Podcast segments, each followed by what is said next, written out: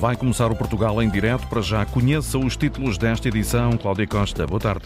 Ora viva, muito boa tarde. O Governo Regional dos Açores diz que, no mínimo, é preciso o triplo das verbas que estão inscritas no Orçamento do Estado para a comparticipação das rotas aéreas não liberalizadas entre o continente e o arquipélago.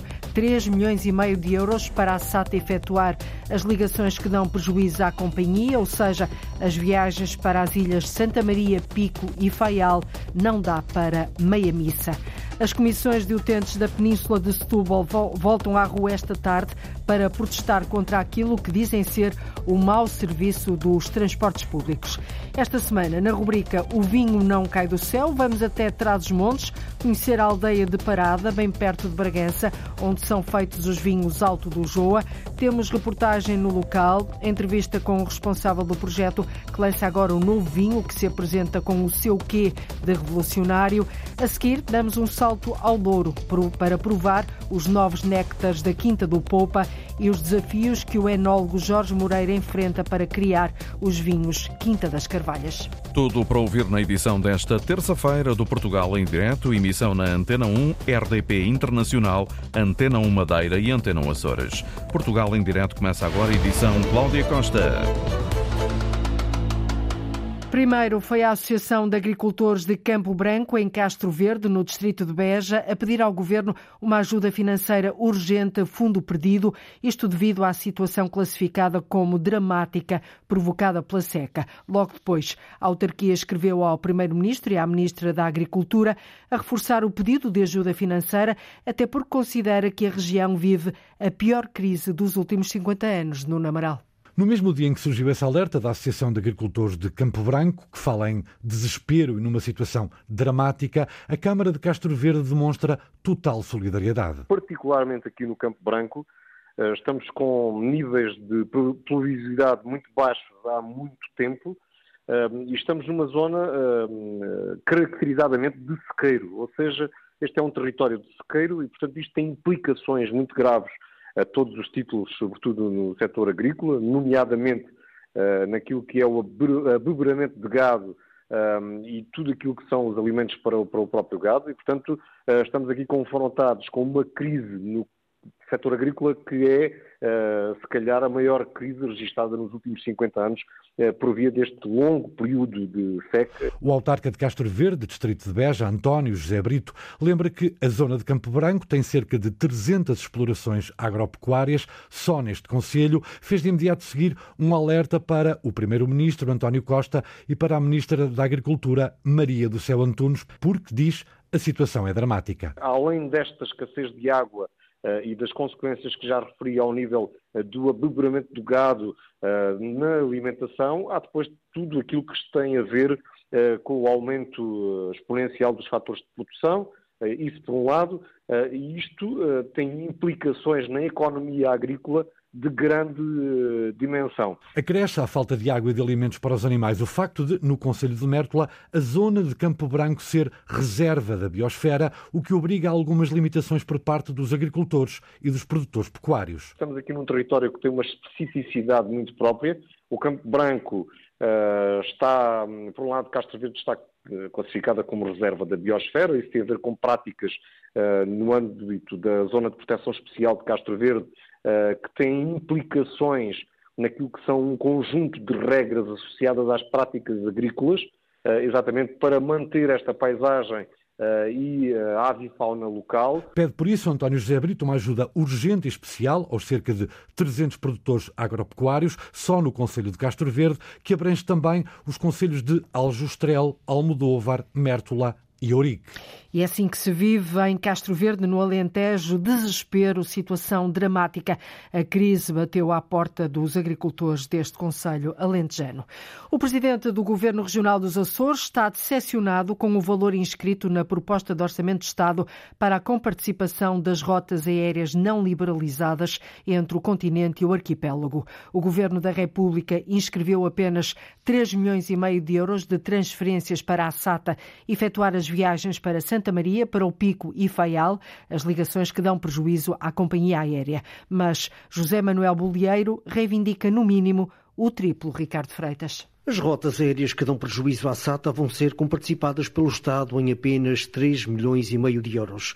O valor está inscrito para a proposta do Orçamento de Estado para 2023, ontem divulgada. Mas este valor, diz o Presidente do Governo Regional, não dá para meia missa. Porque apresenta um valor 3 milhões e meio que é absolutamente insuficiente considerado o histórico. A nossa expectativa é, como se trata de uma proposta, alertar o Governo da República, bem como no debate na Assembleia da República, para que este valor seja apenas um inicial, mas que termine, pelo menos, eh, no triplo, visto que eh, achamos, nas nossas contas, que isso aponta, considerado o histórico, para cerca de mais de 10 milhões de euros. José Manuel Bolheiro não quer estar sozinho nesta reivindicação e apela aos deputados dos Açores e também aos da Assembleia da República para que façam o seu papel. Não só do Governo da Região Autónoma dos Açores, como da própria Assembleia Legislativa, como dos deputados eleitos na Assembleia da República pelo cerco eleitoral dos Açores, possam promover esta causa eh, para ganho do nosso interesse e da continuidade territorial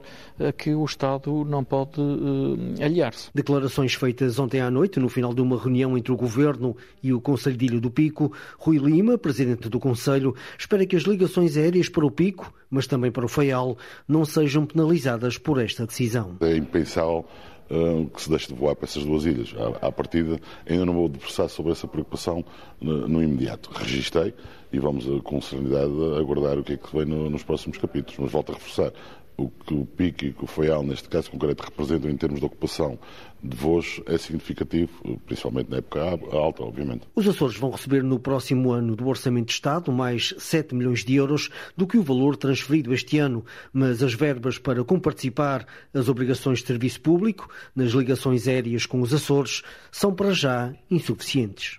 Aumentam as transferências do Orçamento de Estado para a região açoriana. O mesmo não acontece com a verba destinada às obrigações de serviço público de transporte aéreo. As comissões de utentes da Península de Setúbal voltam esta tarde aos protestos, voltam à rua para exigir às transportadoras o cumprimento dos contratos. Os transportes Sul do Tejo e a Alza Todi ganharam os concursos públicos para a concessão dos transportes rodoviários sob a égide da Carris Metropolitana, mas desde 1 de julho deste ano, acumulam-se reclamações por parte dos utentes. Eles queixam-se da supressão de carreiras, do incumprimento de horários, da alteração dos trajetos, da falta de informação, ou seja, mais tempo gasto nas deslocações.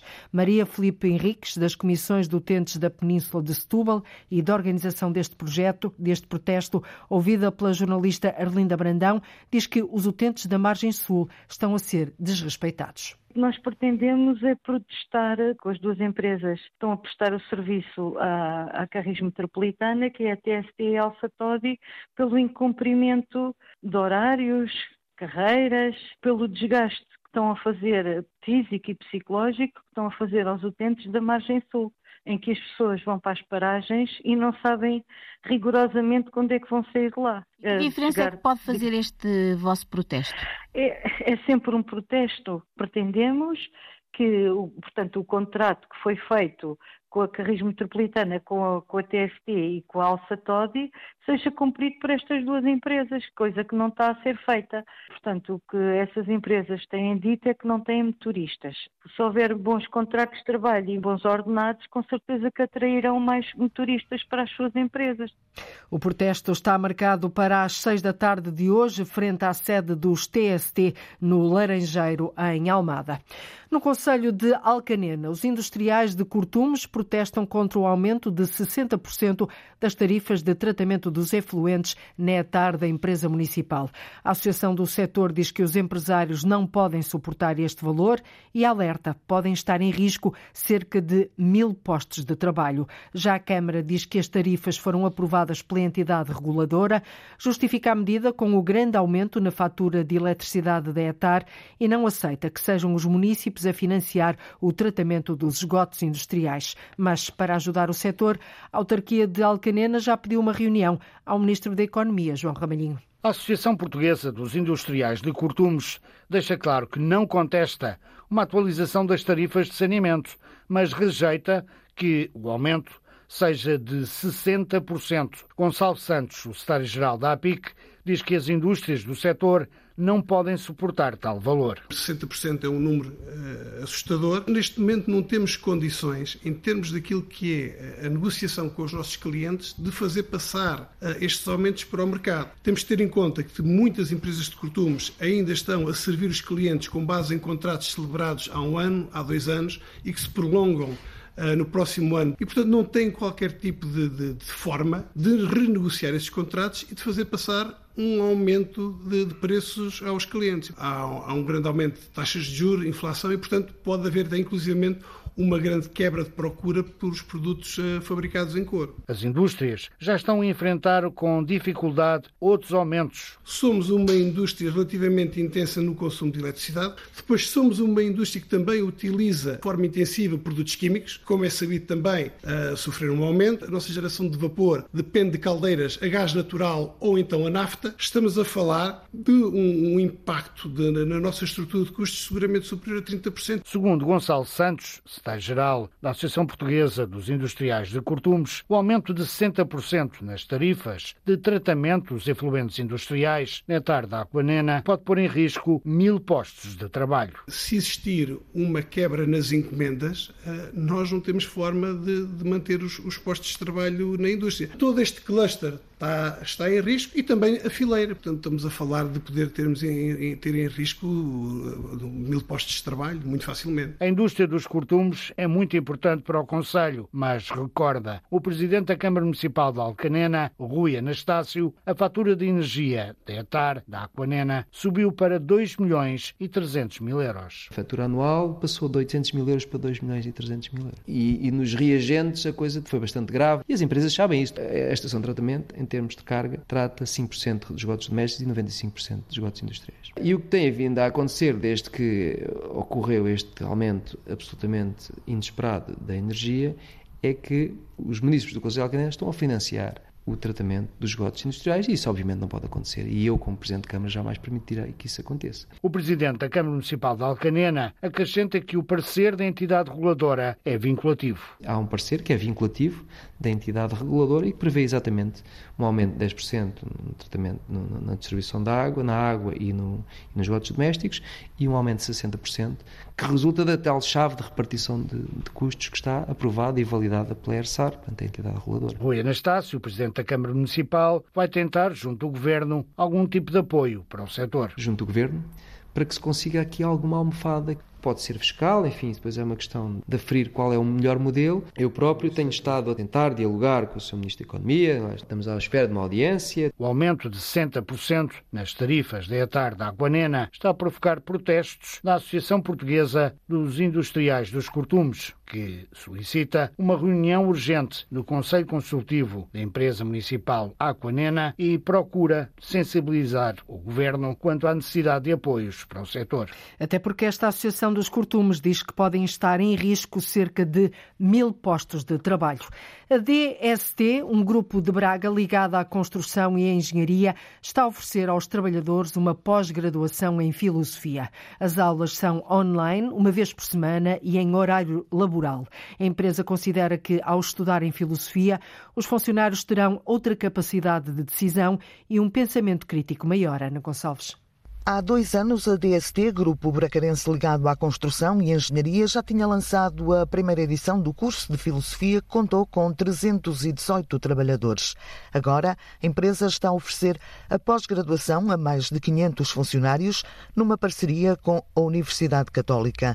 São aulas em formato online, uma hora por semana, no horário laboral, para estudarem os pensadores contemporâneos. José Machado, diretor de recursos humanos da DST, explica que a filosofia filosofia vai permitir aos trabalhadores pensarem de forma diferente do senso comum. O que nós esperamos é que os trabalhadores absorvam conhecimento eh, quando forem, quando forem, quando estiverem perante situações de indecisão, de, de novos conhecimentos, se questionem. Sendo um exercício, irá ajudá-los a refletir, ou seja, não aceitar eh, de mão beijada aquilo que lhes estão a oferecer, mas sim criar um pensamento de reflexão, criar uma reflexão, um pensamento, uma análise crítica, não é? Que os permita realmente criar uma identidade. Luís Felipe Rodrigues é um dos trabalhadores que está a fazer a pós-graduação, é desenhador de redes de fibra óptica e diz que o seu trabalho até se adequa aos princípios filosóficos. Mas, por exemplo, eu até exerço um trabalho que tem algum rigor lógico que é comum à filosofia. Aliás, não há filosofia sem rigor lógico e não há filosofia que se faça sem lógica. E o trabalho que eu executo, por coincidência, também é um trabalho lógico.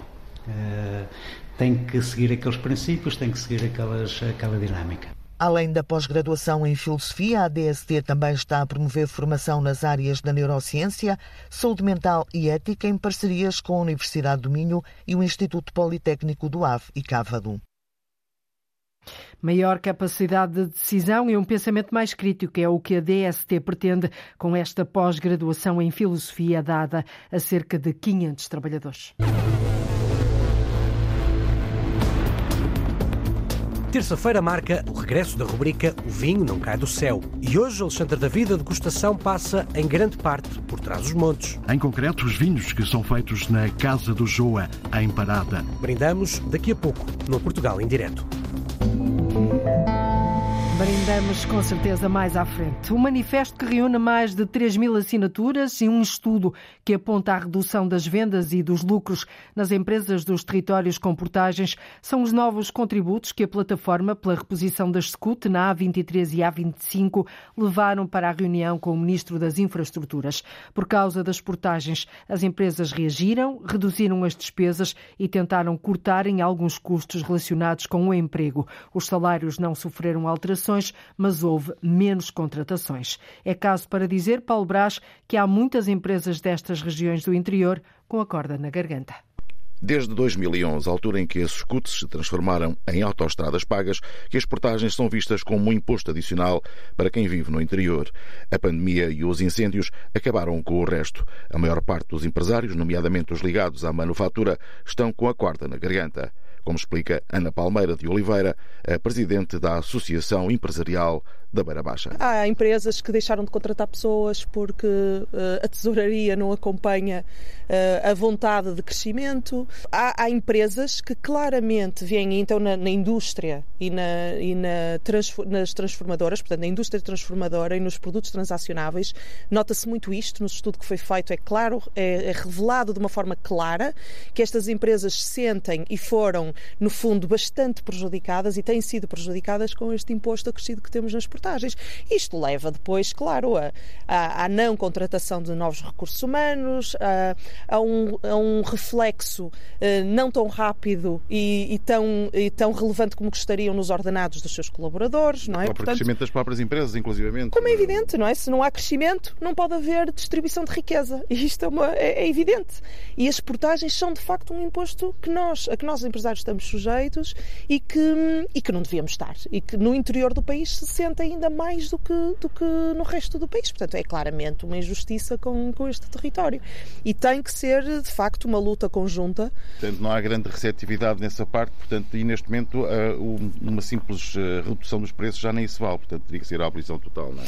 Para nós, o nosso objetivo é claramente a abolição. Isso é que seria a justiça para as empresas e para as pessoas. Um, claro que já o ano passado nos desiludimos com a redução que foi refletida nas portagens. Foi prometida uma, uma redução de 50% e depois fizeram refletir 30%, não é? Nas contas finais, contas de merceeiro feitas e eram 30%. Uh, eh, e de facto, quer dizer, nem, nem aí chegamos, nem, é que nem aí chegamos aos 50%. Uh, eh, o que é justo é a completa abolição. Um, e, é, e, é, essa a expectativa que nós temos. Há, há, por exemplo, notícia de que empresários possam, digamos assim, mudar-se, uh, fechar por causa desta situação? Todos os custos de contexto são avaliados pelos empresários, todos eles. E este é um que tem um peso muito grande. Porque a par deste, a par das portagens, nós temos também uma, uma mobilidade deficitária uh, noutras, noutras formas. Por exemplo, na ferrovia, não é? Portanto, nós nem sequer podemos dizer que temos portagens, mas depois temos uma ferrovia espetacular com resposta e que compensa. Ou que temos ligações em Espanha que nos facilitam uh, o processo de comunicação com a Europa. Não, temos uma IC31 que está prometida há tanto tempo e que ainda não está, ainda não está operacionalizada. Diz que agora abriu o concurso, que as coisas estão a andar, mas de facto nós também não vemos isso, não é? Portanto, não estamos compensados com outras formas de mobilidade que nos permitam dizer podemos deixar para segundo plano as portagens, porque não podemos. São a forma, estas autoestradas que são scoots, e não nos podemos esquecer disso, são a forma de mobilidade por excelência para o interior e do interior. Portanto, nós temos que lutar por aquilo a que nós temos direito no, no território e nós temos direito a que elas sejam repostas. O turismo também se ressentiu. Luís Veiga, um dos maiores empresários do sector, junta tudo e fala em prejuízos na ordem dos 3 milhões de euros. Nós temos que criar estímulos à procura. E os estímulos à procura não passam só por si por fazer uma campanha positiva sobre o destino temos que ir mais longe. E o maior estímulo à procura que o, e o melhor sinal que, o governo, que este governo poderia dar era suspender já de imediato as portagens, porque nós não podemos estar à espera que saiam medidas para o Orçamento Geral de Estado. Quaisquer medidas do Orçamento Geral de Estado, a nível, por exemplo, de IRS, só terão repercussões em 2024. Portanto, as medidas têm que ser tomadas já. É que nós temos nas famílias um apoio às famílias de 2 milhões de euros, digamos que isto é ridículo, a, apoiar as famílias que foram lesadas pelos incêndios, 2 milhões de euros, veja-se, e um apoio às empresas turísticas imediato, que passa por um diferimento de seis meses no pagamento da TSU, portanto vamos pagá-lo à mesma, e depois acumulado, como é óbvio, uma linha de apoio à tesouraria de 3 milhões de euros e as empresas não se querem endividar mais, já se endividaram QB, portanto não se, não se querem endividar mais, portanto não, isto não representa nada. E uma campanha para, o turismo, para, para estimular o turismo no destino de Serra da Estrela de um milhão de euros, será uma campanha feita pelo Turismo Portugal, com o Turismo do Centro, com uma campanha mediática que vai ser feita para estimular o turismo. Portanto, o que é que nós vemos aqui? Absolutamente nada, é uma mão cheia de nada neste momento de apoio ao destino de Serra da Estrela, um, e, e, nós pensamos, e aliás a Secretária de Estado também anotou connosco, que claramente a melhor medida de estímulo à procura seria a suspensão imediata das portagens para aliviar, digamos, os turistas que nos visitam na, naquilo que é um custo de mobilidade brutal, associado também aos combustíveis Claro, a verdade é que vocês foram a uma reunião este, já eh, esta semana e eh, aconteceu que não trouxeram grande coisa, não é? Quer dizer, as finanças continuam a, a atrasar toda esta situação. Tivemos, nós pedimos uma reunião conjunta a Secretaria de Estado de Infraestruturas, Coesão e Finanças. Eh, estiveram presentes apenas o Secretário de Estado das Infraestruturas e a Secretária de Estado de Desenvolvimento Regional, pela coesão, e o Ministério das Finanças nem sequer se dignou responder. Portanto, há uma indiferença total a este problema e o que nós uh, o que nós temos o que nós dissemos e acreditamos é que realmente temos um Ministério das Finanças e não só este todos os outros governos anteriores limitam-se a gerir dois documentos é o, é o documento da tesouraria é o, é o caixa digamos e é o e é a contabilidade que deve o haver ou seja quando se diz uh, vamos suspender as portagens, são 50 milhões de euros, a pergunta imediata é onde é que vamos arranjar esses 50 milhões? Onde é que vamos retirar esses 50 milhões de euros? A que, a que, a que medida que há também que vamos retirar. Não pode ser feito assim. É, é, não há claramente aqui uma medida, é, não há claramente um pensamento económico, ou seja, de desenvolvimento regional, que contraria este tipo de pensamento, que é um pensamento de tesouraria, um pensamento de tesoureiro.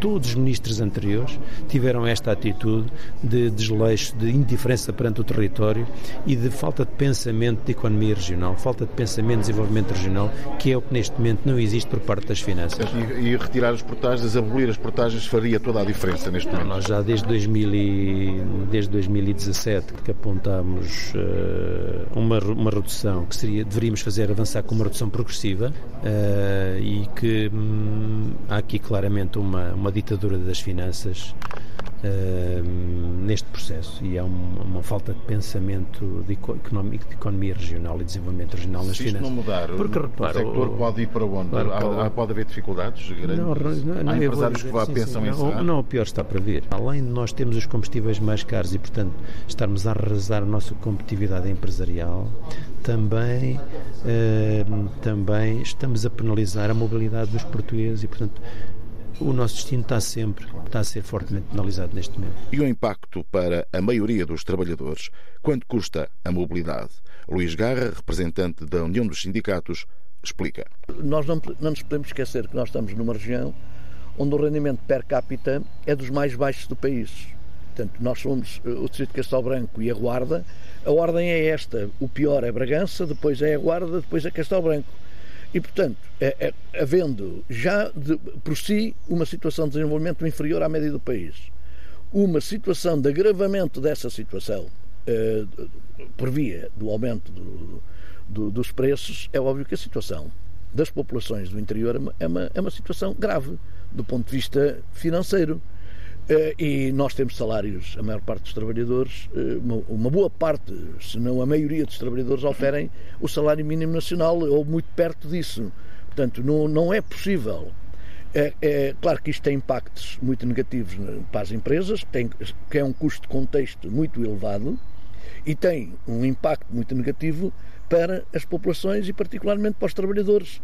É, repara, cada vez mais há mobilidade interconselhos, interconselhia de trabalhadores. Trabalhadores da Cunha que vão trabalhar à Guarda e vice-versa, à Castelo Branco e vice-versa, ao Fundão.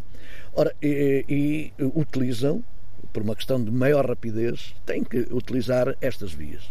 Eh, se verificar, mesmo em termos dos cuidados de saúde, há cuidados de saúde que já não, que não são prestados na nossa região, são em Coimbra ou são em Lisboa, portagens. Nós temos situações de professores que se deslocam eh, entre conselhos. Eh, tudo isto eh, são fatores que oneram muito a vida de quem, de quem cá está, para além dos constrangimentos a quem tem que, a quem tem que se deslocar. A mobilidade de pessoas que estão fora de, do interior, que estão viver no litoral, eh, para vir a, a ver os pais, é? à sua terra, e que por, por sua vez consumiam os bens da terra, isso se vinham todas as semanas, depois começaram a vir de 15 em 15 dias, agora já vêm dois em dois meses. Portanto, são as relações de afetividade que se vão, eh, não é perdendo, mas vão se diluindo. Eh, são é a economia local que perde é, é, e, portanto, isto tem que ter um, um tem que ter um fim. Eh, nós temos vindo a dizer, e fomos nós que defendemos que as portagens, a redução, deviam ser eliminadas de forma progressiva. Bem, mas isto já lá vão seis anos. Dizer, não é possível continuarmos com este discurso. Portanto, o Governo tem que perceber que nós não pomos em causa que, tenham, que foram sendo tomadas medidas. Agora, estas medidas foram insuficientes e o que nós precisamos para esta região é uma terapia de choque. Quer isto dizer que as portagens são o único elemento? Não. Mas são um elemento muito, muito importante. Porque afeta em simultâneo a atividade económica, mas também a vida das pessoas. E, portanto, é neste sentido. A abolição seria definitivamente a medida mais correta neste momento? A abolição é a medida correta, sempre foi. Agora, nós, dada, dado o contexto da economia portuguesa, admitíamos a sua a redução progressiva até se atingir esse objetivo. Agora, passado o tempo que já passou e o governo a patinar, como se costuma dizer, não concretizando as, as suas próprias promessas, é óbvio que nós eh, não podemos defender outra coisa que não seja a reposição das escutas com a abolição das portagens. O que é certo é que, segundo percebi na reunião que vocês tiveram, o Ministério das Finanças nem sequer esteve presente e parece não estar muito sensível a esta situação. O Ministério das Finanças não esteve presente, não responde aos nossos pedidos de reunião. Ora, isto, uh, isto não pode ser governado por contabilistas. Tem que ser governado por, por quem tem uma visão de Estado, uma visão transversal de, de, daquilo que se passa no país e não arrega o esquadro, faz-se umas contas. No, numa folha Excel isto não dá. Não, tem que se ver qual é o tecido económico e social que nós temos. É, é, e aí a intervenção do Primeiro-Ministro vai ser decisiva, porque o Primeiro-Ministro prometeu em campanha eleitoral eh, ir por, pela redução até à abolição, foi isto que foi dito, e portanto tem que concretizar isso. Por isso, Aguarda-se agora com muita expectativa o Orçamento de Estado para 2023. Empresários do interior, servidos pelas autoestradas A23 e A25, sentem-se injustiçados. As portagens estão a afetar a sustentabilidade destas empresas localizadas no interior do país. E hoje é dia da rubrica O Vinho Não Cai do Céu, da autoria do jornalista Alexandre David. Todas as terças-feiras mergulhamos num setor que cada vez ganha mais notoriedade. Esta semana vamos vamos ao Douro, mas primeiro subimos no mapa e estacionamos na aldeia de Parada, perto de Bragança, no coração de Trás-os-Montes. Uma oportunidade para conhecermos estes territórios, para lá do Marão, e descobrir os vinhos que ali são feitos. Vila de Parada, Traz os Montes, Casa do Joa. Nesta aldeia estão, de um lado, junto com as oliveiras, e do outro lado é que temos os castanheiros. Conseguimos ter na mesma aldeia dois microclimas, então as oliveiras e as vinhas estão do lado do Rio Sábor e os castanheiros estão do outro lado.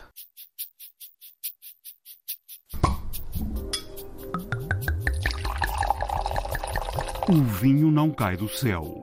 Um espaço com muita uva. Olá, bem-vindos. Boa parte da edição de hoje é feita a olhar para os vinhos de Trás-os-Montes. Em concreto, os vinhos que são feitos na Casa do Joa, em Parada. Os Alto do Joa têm novo vinho a sair para o mercado, um vinho que se anuncia algo revolucionário. Daqui a pouco, Jorge Ortega Costa, o enólogo que está por trás deste projeto, explica melhor o que é afinal este novo vinho. Mas antes disso, fazemos uma viagem guiada pelo repórter Afonso Souza, precisamente na zona onde estes vinhos são feitos. Nos cerca de 20 quilómetros de estrada entre Bragança e Aldeia de Parada, a sul do Conselho, o trajeto é praticamente todo feito com a companhia de castanheiros novos e antigos, vinhas nem vê-las. Nesta aldeia estão, de um lado, junto com as oliveiras e do outro lado é que temos os castanheiros, porque conseguimos ter na mesma aldeia dois microclimas, então as oliveiras e as vinhas estão do lado do Rio Sábor e os castanheiros estão do outro lado. A explicação é da própria Teresa Vaz, ali ao lado da adega da Casa do Joa, as iniciais de Jorge Ortega Afonso. Teresa tem 28 anos, cresceu em Santa Maria da Feira, tirou Química na Universidade do Porto e os astros alinharam-se um dia para que chegasse ali no verão quente de 2019. Eu vim para a Vindima de 2019. e ficou? Em agosto. E fiquei, fiquei e, e estou para continuar. Uh, não me imagino sair daqui tão cedo. E também não esconde que é preciso ter muita química para trabalhar na vinha. Uh, tem que se gostar bastante do, do, que se faz para, para fazer este trabalho. E na prática, o que é que faz aqui a química?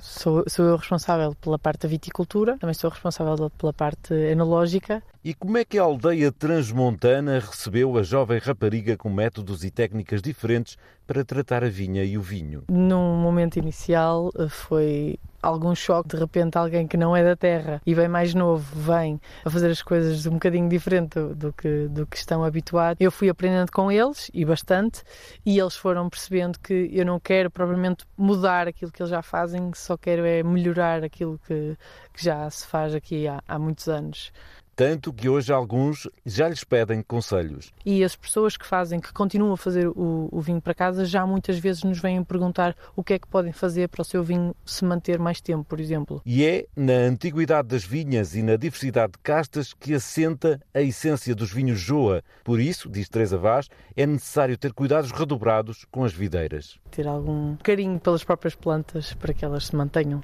E tem cerca de 90 a 100 anos? Tem mais de 120. Ah, sim? sim. Então, a média anda entre os 120 e os 180. E as castas são também mais que muitas. Há também algumas castas que ainda nem sequer estão identificadas, porque são muito antigas e, e não, não sabemos qual o nome que lhes dar. Teresa faz tudo na vinha. Poda, põe caldas, lavra e o que for preciso fazer, faz. E faz também tudo, ou quase tudo, na adega. Esta experiência de três anos numa também adega única da região transmontana, tem alimentado a vontade desta jovem anóloga de fazer história. Tem sido interessante porque estamos a preservar e estamos a tentar manter uma carga genética que já é muito rara no mundo. Não só fazemos vinho, mas também fazemos história ao manter a história destas plantas. Que também já estão a fazer a história da química enóloga numa região a que cada dia que passa os vinhos se estão a dar a conhecer pelas suas virtudes únicas. A reportagem de Afonso Souza, a empanada, bem no coração de Trás-os-Montes, onde nascem os vinhos Alto do Joa. Os mágicos. A palavra aos produtores e enólogos que nos levam ao céu. Os vinhos da Casa do Joa foram idealizados por Jorge Ortega Afonso. Daqui a pouco ele mostra as características do novo vinho que está quase quase a ser lançado para o mercado.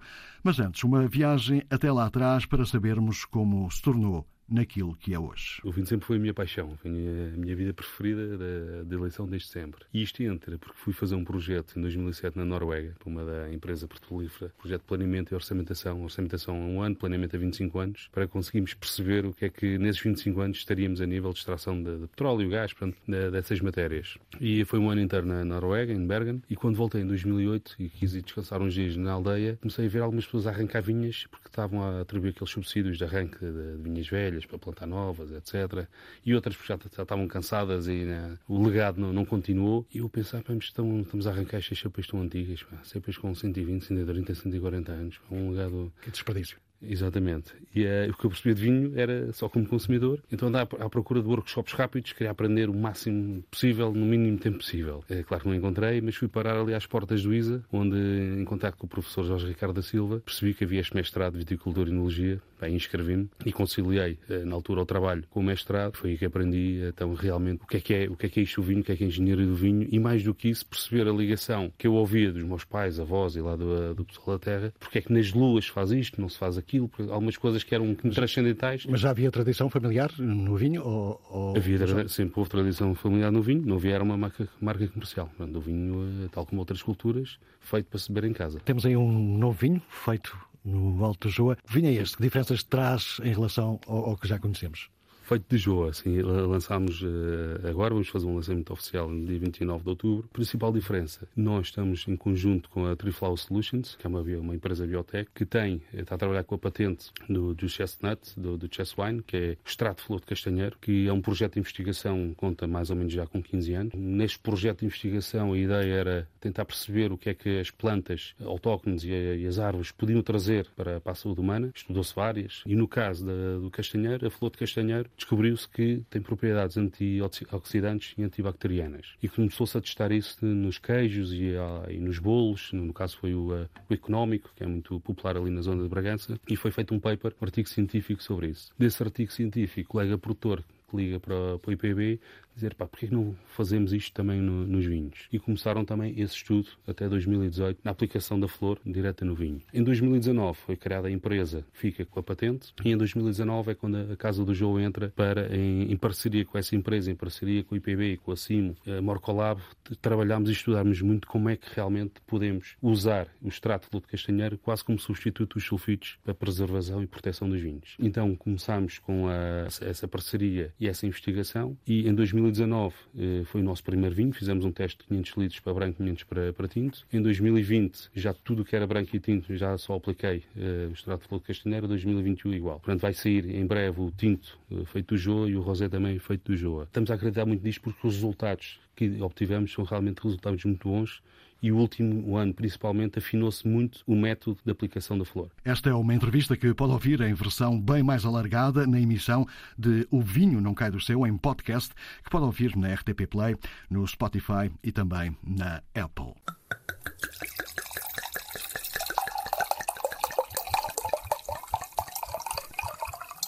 De trás os montes, saltamos para o Douro. É lá que são feitos os vinhos Quinta do Popa. Também tem novos lançamentos, mas para já, Vanessa Ferreira, uma das responsáveis pelo projeto, explica como tudo começou. A história da Quinta do Popa era, é um projeto de reforma do nosso pai. Nunca foi intencionalmente para ser uma marca ou ser um projeto, um grande produtor de vinhos. Nós produzíamos vinhos para os amigos e para a família. O Luís Pato, é que é nosso amigo de família, foi lá provar e provou os nossos vinhos, achou os incríveis e nos meteu nestas andanças. Porque eu e o Stefano, e o meu irmão, somos formados em marketing. Quando entramos ali no Douro era tudo um, era um mundo muito tradicional e nós sempre quisemos, sempre temos aquele lado B não é como o lado do vinil, aquele que é mais irreverente, um bocadinho mais. E então criamos este projeto à parte, chama-se Pop Art Projects.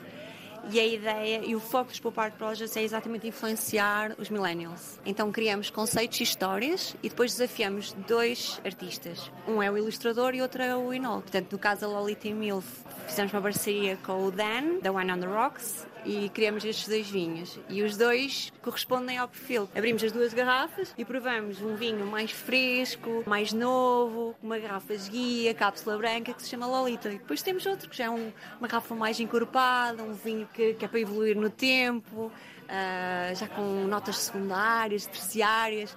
Portanto, algo muito mais complexo que a nossa MILF. Na emissão em podcast, Vanessa Ferreira explica também como são os novos vinhos da Quinta do Popa. Em RTP Play, Spotify e Apple também pode ouvir uma entrevista com o enólogo Jorge Moreira sobre os vinhos produzidos pela Real Companhia Velha na Quinta das Carvalhas e também a habitual sugestão do Projeto Baco para a harmonização entre vinho e música. Saúde e até para a semana. Está combinado até para a semana, Alexandre. Às terças-feiras, aqui no Portugal em Direto, o vinho não cai do céu. O novo Centro de Arte Contemporânea de Coimbra é um projeto que deve demorar pelo menos oito anos a nascer. Segundo as estimativas do município, vai custar mais de 20 milhões de euros. A proposta implica relocalizar uma esquadra da PSP e uma escola. Inclui ainda a recriação da antiga Torre de Santa Cruz, também conhecida como Torre dos Sinos, demolida nos anos 30 do século passado. Carolina Ferreira. O Centro de Arte Contemporânea de Coimbra situa-se hoje num edifício no pátio de Almedina, uma instalação provisória porque de futuro pretende-se que tenha nova casa com expressão internacional. Um equipamento que alavancasse de alguma forma esta ideia de, de reabilitar e voltar a habitar a Baixa de Coimbra, requalificar o espaço público e depois regressar outra vez ao Mosteiro de Santa Cruz, que é fundador desta, deste lugar. O arquiteto João Mendes Ribeiro é o autor do programa de intervenção para o novo Centro de Arte Contemporânea de Coimbra. A proposta é reabilitar dois edifícios históricos da cidade de Coimbra na sua relação com o Mosteiro de Santa Cruz, introduzir um edifício novo que estabelece a relação entre uh, o antigo celeiro e uh, a antiga enfermaria com uma peça contemporânea, e que de alguma faz, faz a reinterpretação da Torre dos Sinos. Portanto, a ideia era fazer um elemento vertical e, e a ideia... A Torre de Santa Cruz que foi demolida na década de 30 35, do século passado. 35, nos anos 1935.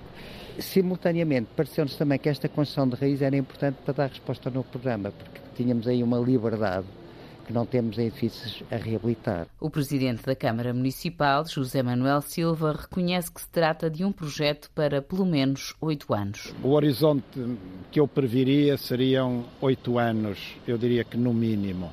Eh, o, financiamento foi eh, a submissão da ideia eh, ao PT 2030, a apresentação do projeto ao Sr. Ministro da Cultura, que o recebeu de forma muito positiva, eu diria mesmo entusiasmada, porque de facto é uma grande aposta arte, na arte contemporânea que Coimbra está a fazer. O autarca sublinha a importância de haver consenso entre as entidades envolvidas para Coimbra conseguir concretizar o projeto. Antes de apresentarmos publicamente o projeto, naturalmente conversámos com a PSP, conversámos com a DGEST, eh, no sentido de apresentar a, ideia e não foram colocados quaisquer obstáculos. Naturalmente, é preciso é, é relocalizar a PSP que queremos que continue na Baixa e já começamos a estudar hipóteses e enfim, a, a escola Jaime Cortesão é apenas deslocalizá-la um pouco mais para cima, até porque a simbiose de ligação entre uma escola de arte e um centro de arte contemporânea faz todo o sentido. O município de Coimbra quer que o futuro Centro de Arte Contemporânea seja um novo polo de criação artística e de atração turística. E terminamos este Portugal em direto com jazz. Esta música, o músico o Mário, esta noite, assim é que é, o músico Mário Barreiros vai apresentar ao vivo o novo disco Dois Quartetos sobre o Mar. O espetáculo vai decorrer na Casa da Música, no Porto, e marca o regresso de Mário Barreiros aos discos de jazz depois de um longo período de ausência. Miguel Bastos. Com um percurso espalhado por várias décadas e por vários estilos, como guitarrista, baterista ou produtor, não posso mais. Mário Barreiros regressa finalmente aos discos de jazz, um estilo que abraçou no final dos anos 70 com Rão Quiau e António Pinho Vargas. E mais tarde, a solo. Chegado a 2022, Mário Barreiros edita um novo disco que tem como tema o mar, mas com duas abordagens diferentes. Uma mais contemplativa, outra mais exploratória. Duas abordagens diferentes, com dois quartetos diferentes, que esta noite vão subir ao palco principal da Casa da Música. Faz um concerto duplo, digamos, com dois agrupamentos diferentes, em que ele mostra dois, dois tipos de trabalho e volta, e volta também ele próprio à, à edição discográfica de jazz. O diretor artístico, António Jorge Pacheco, espera um concerto muito especial no âmbito do festival Outono em Jazz. E como fazer de certeza deste concerto do dia 11 na Sala Sugia, um grande momento deste, deste, deste outono em jazz. Dois quartetos em palco, ao todo sete músicos, há um que repete. Mário Barreiros. Concerto marcado para as nove da noite na Casa da Música, no Porto. E é tudo por hoje. Voltamos amanhã a ligar o país. Até lá. Então, até amanhã. Termina aqui o Portugal em direto. Edição foi da jornalista Antena 1, Cláudia Costa.